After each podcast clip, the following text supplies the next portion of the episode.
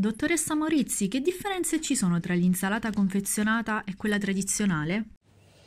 Allora, innanzitutto può essere interessante sapere che la verdura fresca che non ha subito lavorazioni o trattamenti viene chiamata di prima gamma, invece la verdura appunto ehm, di cui parlavamo, quindi quella mh, in busta, eccetera, lavata e confezionata e pronta al consumo, eh, questa si chiama di quarta gamma, quindi mh, mi chiedi di fare un confronto tra eh, le eh, appunto insalate di prima gamma e le insalate invece di mh, quarta gamma, quindi un'insalata confezionata un'insalata tradizionale.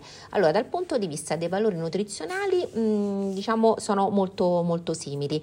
Eh, l'abbiamo verificato eh, in uno studio in, in laboratorio per una trasmissione di Piazza Pulita che è andata in onda eh, a novembre del 2021. Eh, sono state analizzate tre tipi di insalate diverse, quindi appunto quella tradizionale, quella che troviamo sfusa nel, um, appunto al mercato oppure nel, nel banco eh, del fruttivendolo. E, um, quella aeroponica, che è quella coltivata nelle cosiddette fattorie verticali, eh, dove um, praticamente il, diciamo, arriva il nutrimento grazie a questa acqua nebulizzata eh, sopra le radici sospese. È una cosa diciamo, abbastanza futuribile. E poi quella lavata in busta che appunto abbiamo detto si chiama quarta gamma gamma. Mm, l'insalata in busta contiene più vitamina A e sodio e meno zuccheri. Eh, il contenuto di sodio è un contenuto variabile perché dipende dal terreno, dall'acqua di irrigazione e anche dai fertilizzanti. Invece il contenuto di zuccheri eh, varia nell'insalata in busta per via probabilmente delle procedure di produzione, cioè essendo un prodotto manipolato è più esposto alla contaminazione batterica, eh, per esempio tramite le superfici di taglio, no? quindi dove viene tagliata proprio le, l'insalata. E questi batteri, non patogeni comunque, eh, si mangiano per così dire lo zucchero che eh, per questo è in quantità inferiore rispetto all'insalata tradizionale. Come viene preparata l'insalata in busta?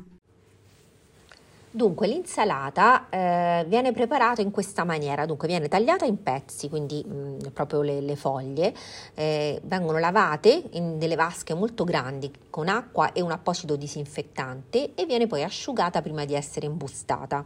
Eh, l'acqua di risciacquo è controllata per verificare che non ci siano residui di disinfettante e quindi appunto che non arrivi eh, un'insalata ehm, con, con disinfettante sulle nostre tavole. Per questo motivo comunque è un prodotto delicato che deve essere conservato in frigorifero e anche consumato in tempi brevi. Per questo potete fare sempre riferimento a quello che c'è scritto eh, come eh, termine minimo di, di, consumo, anche in questo caso proprio una data di scadenza.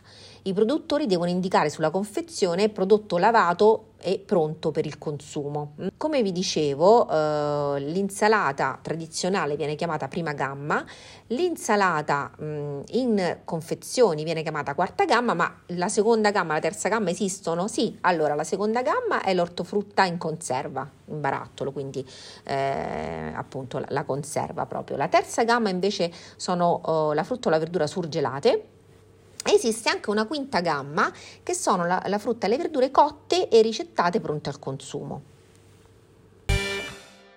È vero che l'insalata in busta si conserva meno di quella tradizionale?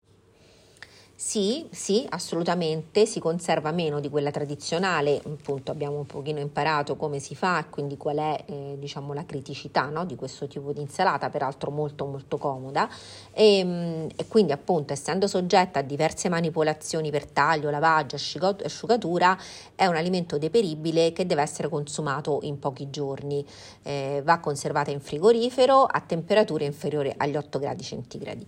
Quando eh, diciamo così, si va ad acquistare, eh, vedi bene eh, che le confezioni all'interno non presentino brina oppure che non si vedano delle foglie nere. Mm, questi sono segnali del fatto che il prodotto si sta un po' alterando.